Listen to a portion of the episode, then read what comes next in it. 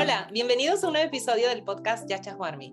Yo soy Paola Moreno Román y el día de hoy tengo el agrado de tener como invitada a una de mis mejores amigas, Lorena Ramírez. Ella nació y creció en Perú y estudió biología en la Universidad Peruana Cayetano Heredia.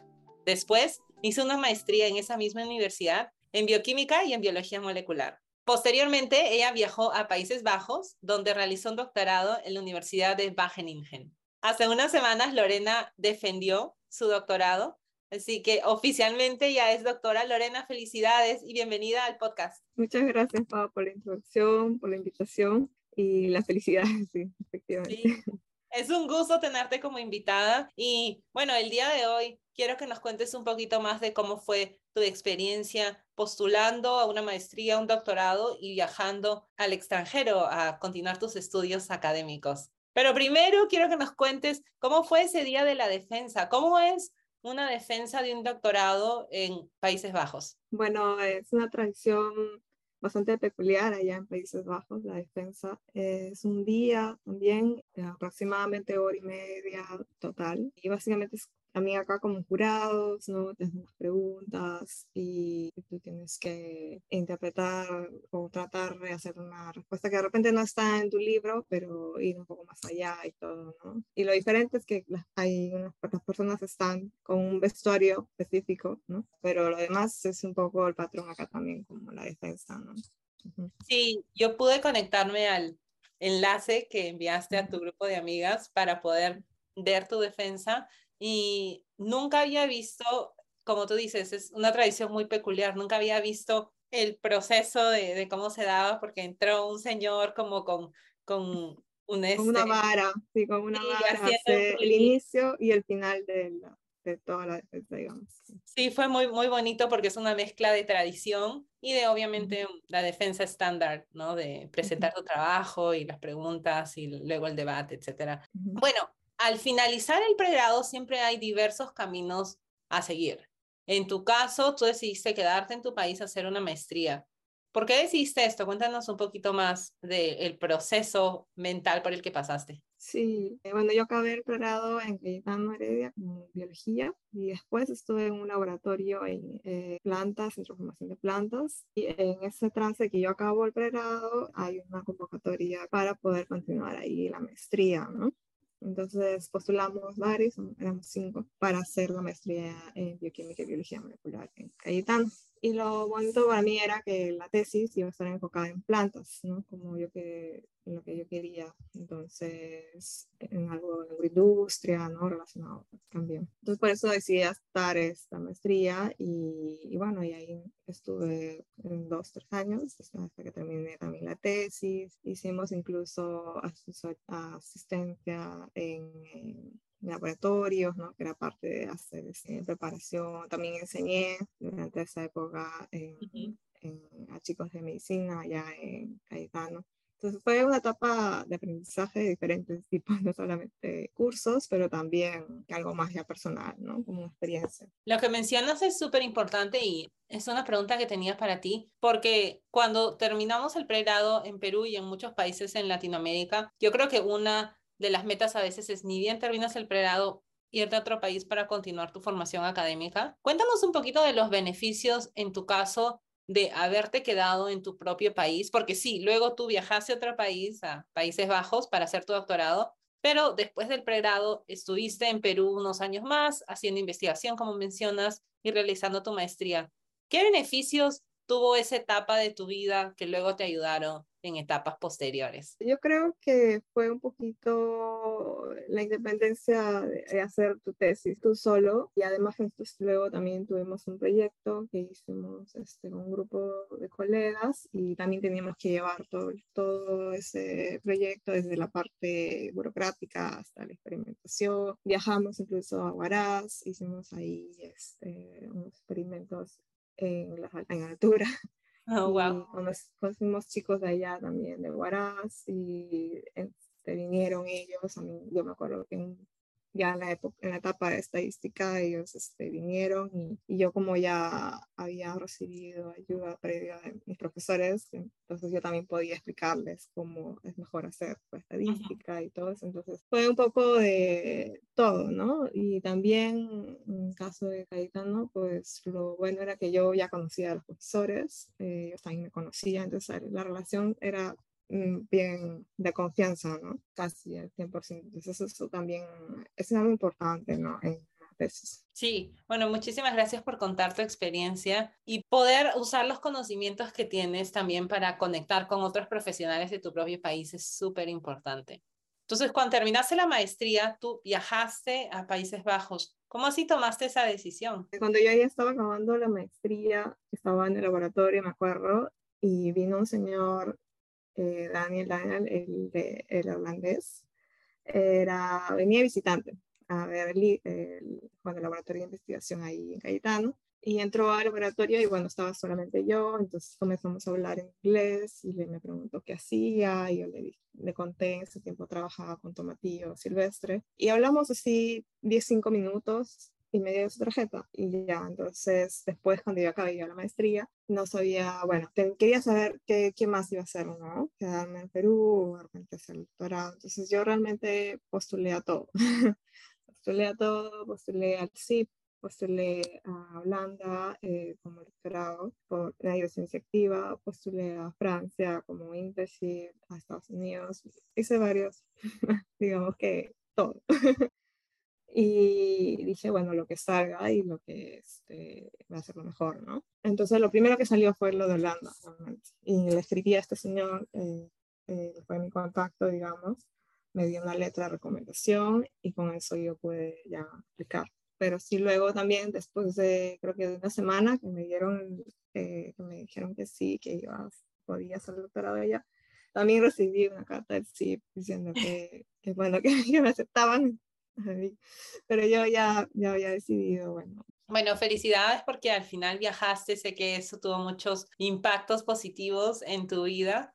Cuéntanos un poquito del proceso de postulación al doctorado en Países Bajos, en Holanda. Sí, para el proceso de postulación, eh, bueno, yo apliqué a una beca de ciencia activa y ahí básicamente lo que te piden es tipo tu CV, porque quieres ir, una motivación eh, y la carta de aceptación de la universidad. Entonces tienes que saber a qué grupo vas a ir, ¿no?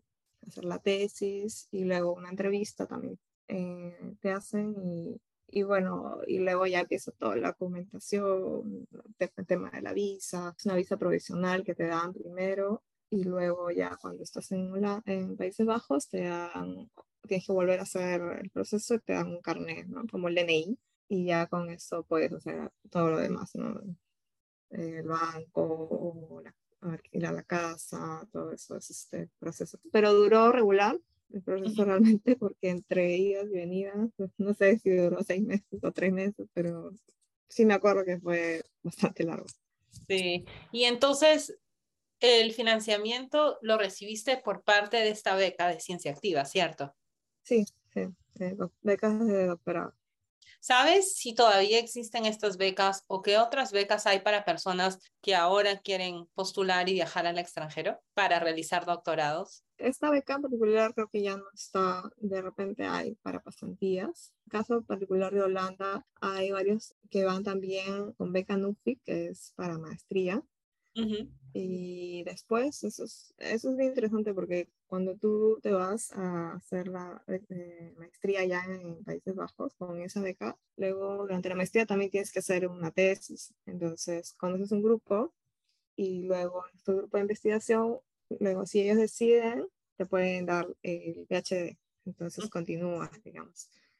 Entonces eso es, interesante porque es como una puerta, ¿no? Una puerta luego, te puedes quedar y es incluso ya con un contrato de, de, ahí, ¿no? Sí, ese es un muy buen consejo a los que están interesados en hacer un doctorado, buscar, como tú dices, hay maestrías, oportunidades que no solo es la maestría, sino te abren mucho puertas para poder realizar un doctorado en esas universidades o en universidades afiliadas. Cuéntanos un poquito de si hubieron algunos choques culturales ¿O cuáles fueron las diferencias culturales cuando te mudaste? ¿Y cuánto tiempo estuviste ahí? Yo estuve cinco años, estaba cinco años en Holanda ya. ¡Wow, qué rápido!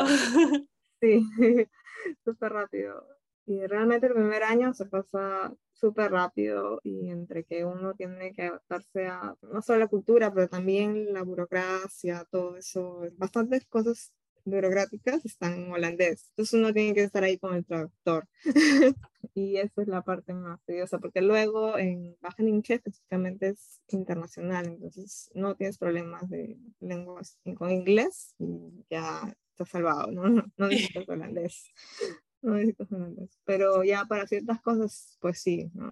Y si te quieres quedar, también. Pero digamos que lo diferente es que las personas allá, pues son personas muy directas, que son bien organizados, entonces son personas bien eficientes y cuidan mucho su vida personal. Entonces trabajan de 9 a 4 y lo hacen de manera bien rápida. Entonces, si uno saca una cita con alguien, tienes que sí o sí estar a la hora y ya faltando 10 minutos ya, ya sabes que ya se está acabando, ¿no? No tienes más tiempo. Y eso es algo pues que acá nosotros somos más flexibles, ¿no? Este, lo llamas y dices, ya, ahí voy, estoy yendo, ¿no? y, lo otro, bueno, que es la comida, ¿no? Que acá tenemos la cultura de la comida y que siempre comemos a las 12, ¿no? Ellos comen a las 6, entonces no encuentro así, por ahora no hemos cocinado o algo, no, no encuentras a esa hora. De repente uno que otro lugar, pero la mayoría está cerrado. Y tampoco encuentras pues, menús, así, algo como acá, ¿no? Digamos. Toca pues este, organizarse también para eso, para la comida. Sí. no sé si será igual en Holanda, pero yo estuve en Suiza por en, para un intercambio en mi doctorado por, creo que estuve ahí un mes, un mes y medio, dos meses, y sí me sorprendió que a veces a las 7 de la noche ya las tiendas estaban cerrando hasta el supermercado, porque en Estados Unidos igual están abiertos hasta tarde y en Perú también. ¿Es lo mismo en Holanda? Sí, más o menos. Lo que es supermercado sí se queda abierto hasta más tarde, ¿no? Tipo 10, 11, Pero lo que son restaurantes o si quieres comprar, eh, no sé, un cuaderno, esas cosas, sí cierra las seis, si no me equivoco. Sí, son cosas pequeñitas, pero que en el momento, yo me acuerdo una vez que dije, bueno, para cenar miré y me compraré algo para cocinar, pero no tenía nada y no pude. Al final ni siquiera podía comprar algo para comer porque las tiendas estaban cerradas. Al final creo que me metí un McDonald's o algo así. Felizmente los lugares estaban abiertos, pero son cosas chiquitas que a veces uno pues no se pone a pensar hasta que, hasta que lo vive. Sí, y bueno, y particularmente en Holanda tienen la cultura de la bicicleta también, ¿no? Ahí sin bicicleta no, no eres nada. ¿Tú ya sabías manejar bicicleta cuando te mudaste? Yo había manejado acá hasta los 10 de repente. Cuando llegué allá parecía una niña, porque podía con la bicicleta, se, me iba así, así. Y tenía que llegar al piso, por ejemplo, hasta ahora en realidad. o sea, no puedo comprarme una bicicleta montañera, así, ¿no? Y ellos tienen eso muy arraigado de la cultura del, del deporte en general, ¿no? Pero la bicicleta, pues, es más fuerte que ellos tienen. Incluso yo hasta ahora a veces me sorprendo ver a una persona de más de 80 años subido en la bicicleta, ¿no? Y digo, ¿cómo puede? sí, son cosas, yo creo también porque en Lima, donde pues ahora sí ha aumentado un poquito más el uso de bicicletas, pero en general por el tráfico, no hay vías para bicicletas en comparación a como existen en otros lugares. Ahora sí, en Lima sí, ahora que ya regresé, ya voy acá casi dos meses, sí ya he visto muchísimo más esa cultura de salir con tu bicicleta, de, todo eso. Pero sí, yo, por ejemplo, yo aprendí a manejar bicicleta a los 23, 24 años cuando estaba en Stanford. Fue en, mis dos primeros años porque no sabía. O sea, mm, de chiquita nunca aprendí y allá todo era usar bicicleta para estar en el campus. Entonces yo caminaba a todos lados o tomaba el bus, pero pues es diferente a coger tu bicicleta y llegas más rapidito y bueno, luego sí, sí me acostumbré bastante y extraño, eso es algo que sí extraño, salir a correr, salir a, estar en bicicleta, etc. Y para todos los que nos están escuchando, que están interesados en viajar a algún país europeo para realizar su maestría y o doctorado, ¿qué consejos tienes para ellos? Yo creo que lo más importante es informarse bien, ¿no? buscar en internet el lugar que ellos prefieran, y ver, por ejemplo, las universidades, los tópicos que quieren estudiar, el grupo, eh, la lengua, etcétera. Después las becas que hay. En Alemania yo sé que también tienen becas doctorales, por ejemplo. Y así, entonces, informarse, ¿no? Y luego no quedarse solo ahí en eso, sino arriesgarse, ¿no? Un poco, digamos, ya no te tiras, ¿no? Y y de eso algo, algo pues va a salir y de repente si la experiencia de repente no, al principio no te convence, poco a poco te vas a dar cuenta que, que, sí, que algo, algo bueno vas a sacar ¿no? de eso.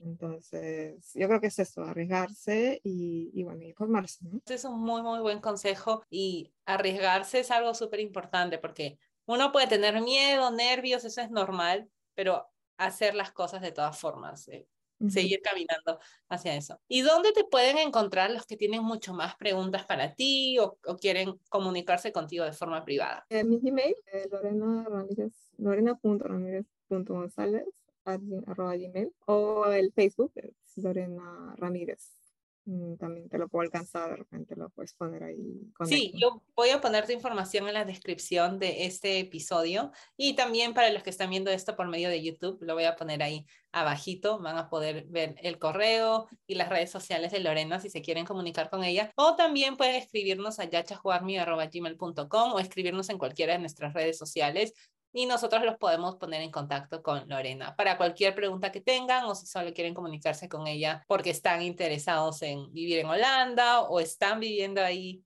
y quieren conocer a otra peruana, etcétera. Lorena, muchísimas gracias por aceptar esta invitación y por compartir un poquito de tu experiencia de cómo fue realizando tu maestría acá y viajando a Europa para continuar tus estudios de doctorado. Muchas gracias por la invitación y espero que les haya servido un poco la información y cualquier cosa comuníquense conmigo. Sí, muchísimas gracias Lorena y muchas gracias a todos por escucharnos. Chao.